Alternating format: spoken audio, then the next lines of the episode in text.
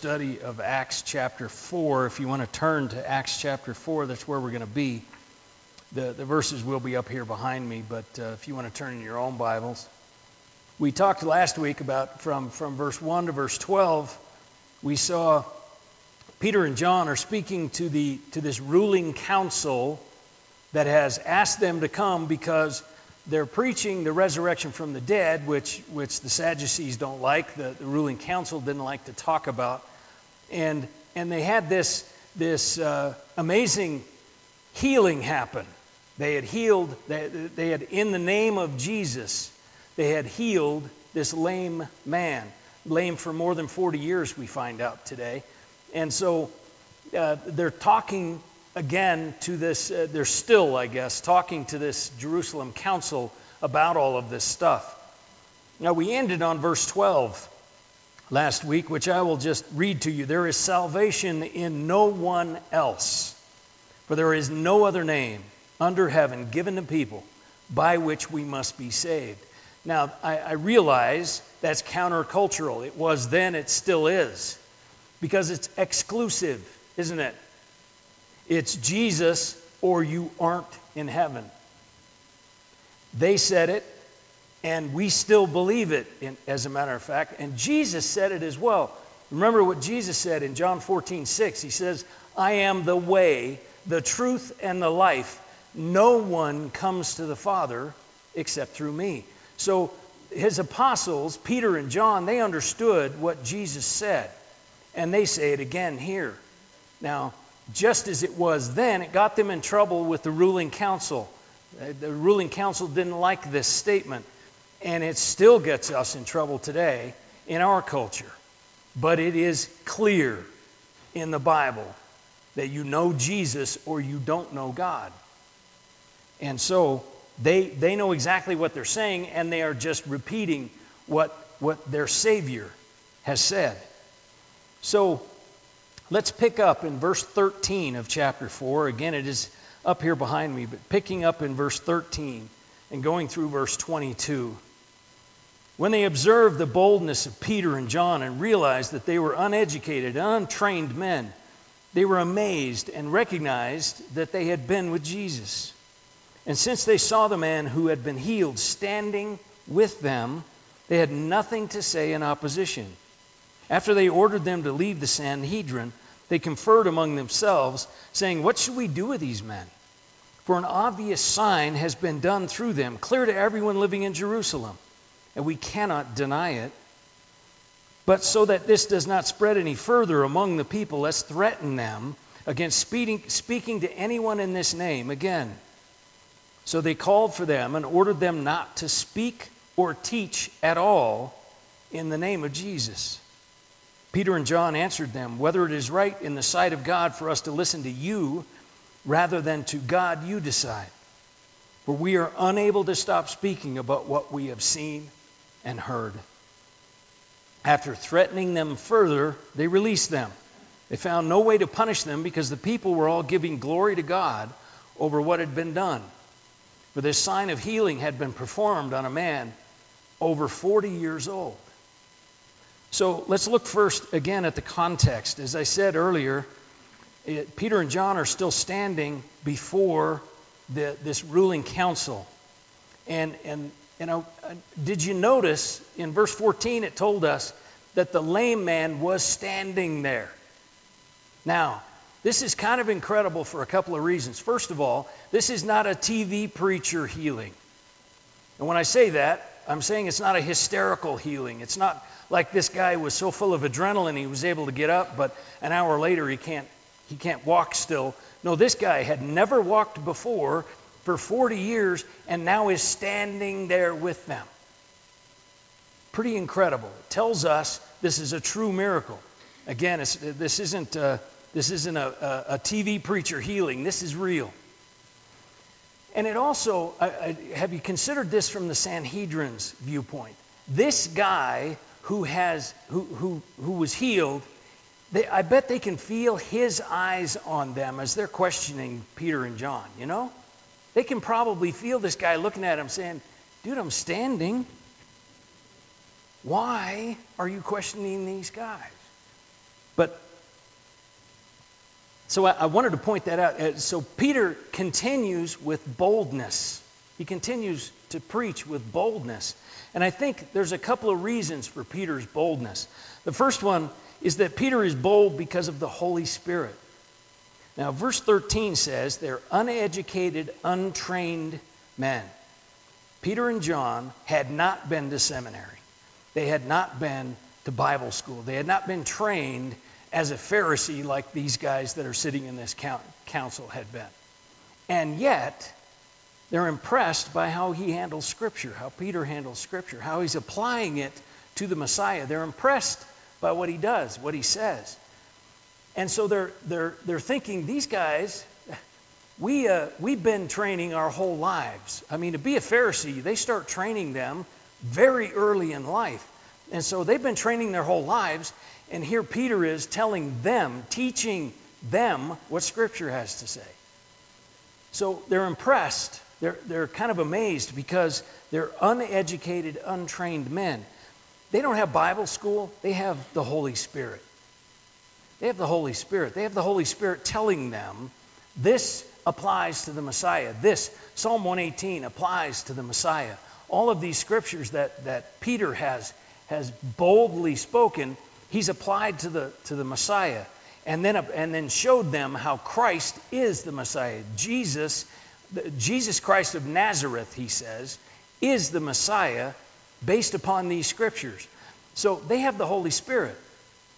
They have the Holy Spirit teaching them. They have the Holy Spirit using scripture to show them, opening up their heart and, and to show them what scripture means.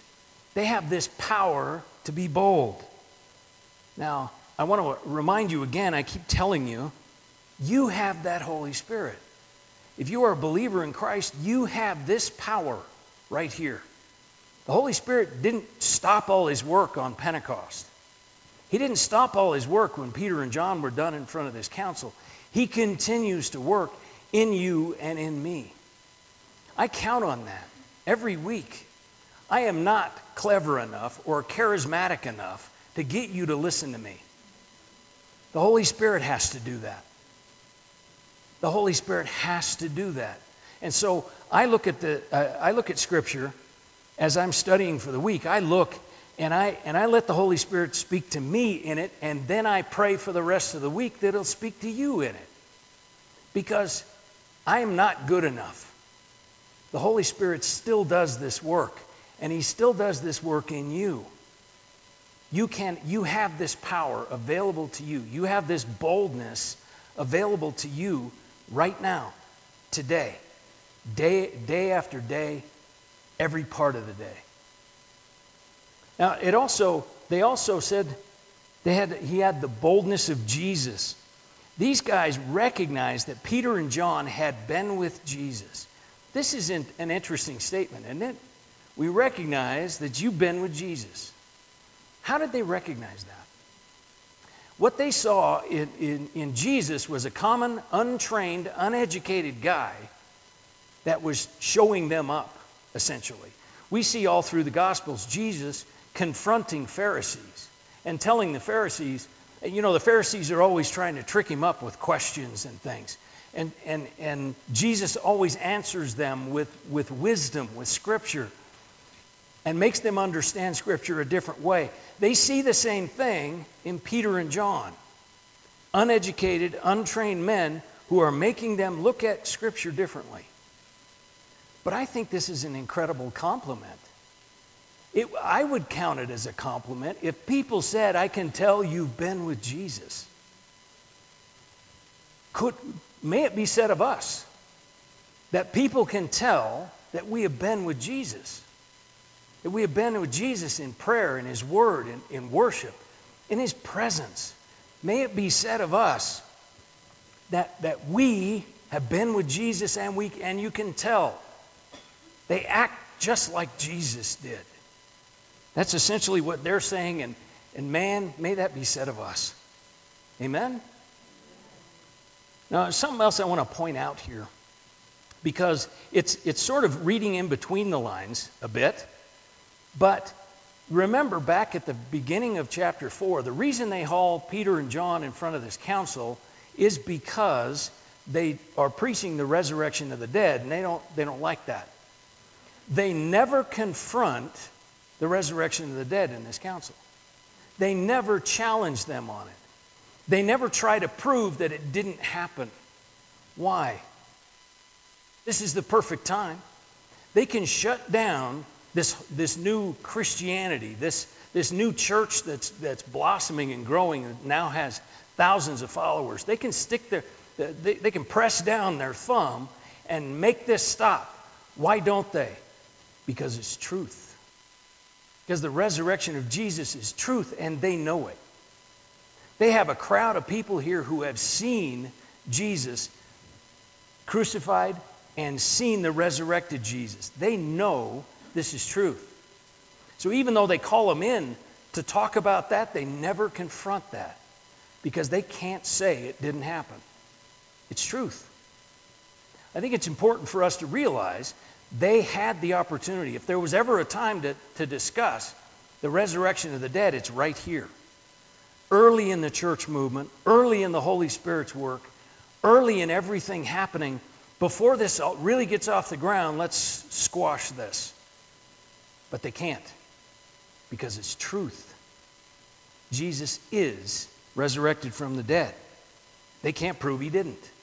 And they have a crowd of people there that, can, that, that have seen it, have witnessed it firsthand. So the council then makes their decision. We have the, now, notice in, in, the, in the passage we read, Peter and John are told to go outside for this. Yet we know what happened in this meeting. How? Paul, Saul of Tarsus, Paul, the guy that wrote two thirds of the New, New Testament, he's probably on this council. Because in Acts 26, you see Paul talking about, I, I, I have, he, he's, he's talking to King Agrippa and, and giving his defense. And he's saying that at the, at the behest of this council, at the request of this council, I have done all of these things. So he's probably on this council. Paul, before, well, Saul, before he becomes Paul, before he is born again, is probably on this council. And so that's why we know what's, what's going on behind the scenes. Because once Paul starts his missionary journeys, Luke goes with him. And so Luke, who wrote Acts, knows from Paul what happened here. And the Sanhedrin decide they can't, they can't say that there isn't a resurrection from the dead because there's too many witnesses to that. It's truth. They can't say this miracle didn't happen because the dude's standing right there. So, what are they going to say? They're going to say, shut up about this Jesus stuff. That's essentially, they say it nicer. But that's essentially what they're saying, isn't it? Shut up about this Jesus stuff. Have you ever heard that? We still hear that. We still hear almost those exact words. Enough with the Jesus stuff. That's what the Sanhedrin are saying to Peter and John. So, so Peter says, Am I going to obey you or am I going to obey God? Now, back up for a second and think about who he's talking to. This is the ruling council. This, these guys are the religious leaders. This is the high priest and his, and his sons. This is, we, we looked at Caiaphas and, and, and uh, the, the whole family, Jonathan and Annas that we, we saw the whole family as high priests. We saw these are, these are religious leaders. Are they going to tell Peter and John not to follow God? Of course not. Of course they're not going to say, no, you, don't do what God says, do what we say. They're never going to say that. But they can't say anything else, can they? They really have nothing to say. They're, they're fixed. They're in a really tough spot here because they know that Jesus has been resurrected. They know that this lame man that's standing here in this, in this uh, uh, gathering has been healed. They know all of this has happened and they know it's been done in the name of Jesus Christ of Nazareth. They have nothing they can tell them not to do. So Peter and John say, well, we're going to we're going to follow God. We're not going to follow you. We're going to follow God. I want you to stop and just consider before, before Peter and John leave this, this council, I just want you to, to, to run these things back through your mind. The first one is that they, this is the perfect opportunity for the Jewish rulers to say that, to prove that the resurrection never happened. But they can't because it did. It's truth. Then they have the opportunity here to say that Jesus isn't the Messiah, but they can't because Peter has just shown them that's truth using Scripture. They have an opportunity to, to, to, squash this message and say, okay, maybe he's the Messiah, but you can't go out and tell people that he is. Stop with this gospel preaching. Enough with this Jesus stuff. But they can't because they know it's truth and they know that it's the will of God. They can't, literally can't do anything because this is truth. The truth of Jesus Christ. The truth that he died on a cross for our sin. The truth that he rose again on the third day to give us life. The truth of the power and, uh, of the, the beautiful, wonderful, powerful name of Jesus. All right there. Because it's truth, they can't say a word. So what do they do? They kick him out. Go on. Get, it, get out of our, our, our sight. So, how do we get this kind of boldness? How does this work for our boldness? Well, from last week, remember, Peter and John, they were obedient to God they were yielded to the Holy Spirit and they spoke in the name of Jesus. That's what they did last week, and a lame man stood. That's, uh, that's what, how they preached. That's how they went forward, was obedience, yielded, and spoke in the name of Jesus. They also, if you look at this, this passage here and, and and the prior passages, they knew Scripture and let the Holy Spirit use it. Now, you can't give, you, you have to give the Holy Spirit some ammunition. You know, you have to know some Scripture in order for the Holy Spirit to bring it to your mind and show you how it applies to this situation. We still do this. It's still, uh, when you're in a situation, do you look for scripture that addresses that situation, that's the guidance of the Holy Spirit. That they trusted the Holy Spirit, and so, so do we. We still trust the Holy Spirit to speak to us through scripture, but we do have to know some. You do have to open this And the last and uh, perhaps the most important thing is they spent time with Jesus and it showed. May it be said of us that it shows that we spent time with Jesus. That, that we were with him in prayer. We were with him in worship. We were with him in his word. We were with him in fellowship. We were with Jesus. When we left church, people could tell that we have been with Jesus. May that be said of us.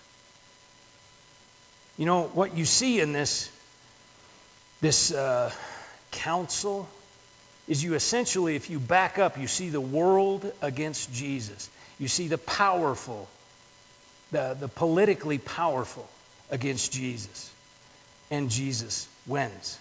You see the, the religious systems, those that, that are counting on the Jewish people these, these, are, these are Jewish rulers, Jewish um, religious leaders and scholars. They are counting on the Jewish system to reach God. And, and Peter and John say there is no other name under heaven but Jesus. And they can't say anything to it. They can't, they can't do anything about it we see Jesus versus religion. We see Jesus versus power. We see Jesus versus what the world says. Jesus always wins. He died to save you. He didn't die for sin. Sin isn't going to go to heaven. He died for your sin so that you can. And he rose again on the third day to give you life so that you can have the Holy Spirit that we've talked about here. So you can have this kind of boldness. You can have this power. Do you know Jesus personally? Do you know that Jesus died for your sin? Not sin in general, your sin. I'm going to ask that you bow your heads. Because this is the most important question I could possibly ask you. Do you know that Jesus died for your sin? Because he did. He died to save you. Do you know him? Have you accepted the free gift of grace? You can right now. It's a simple prayer. First, we acknowledge that we have sin. Father, I know that I have sin in my life. I've done things wrong. I've said things wrong. I've thought things wrong. And I know the Bible calls that sin. But I trust that Jesus died on that cross in my place to pay the price for my sin. So I ask you to forgive me because his finished work on the cross. And I ask you to give me this life, this power, this boldness of the Holy Spirit that I see in Peter and John. Grant me this gift. If you prayed that prayer for the first time, you need to let somebody know. Come and let me know. Elbow your neighbor, let them know.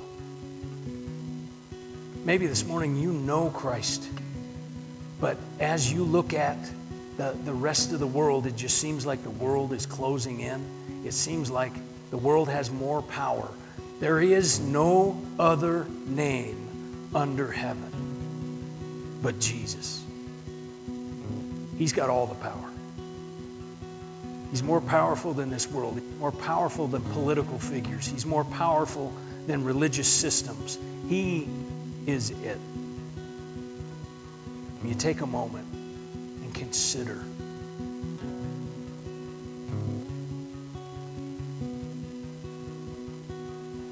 Father, we thank you for this, your word. We thank you, Father, for, for giving us a view of, of the world versus our Lord and Savior. We thank you for the, the opportunity today to hear from you. Holy Spirit, do a work in us. For it's in Jesus' name we ask. Amen.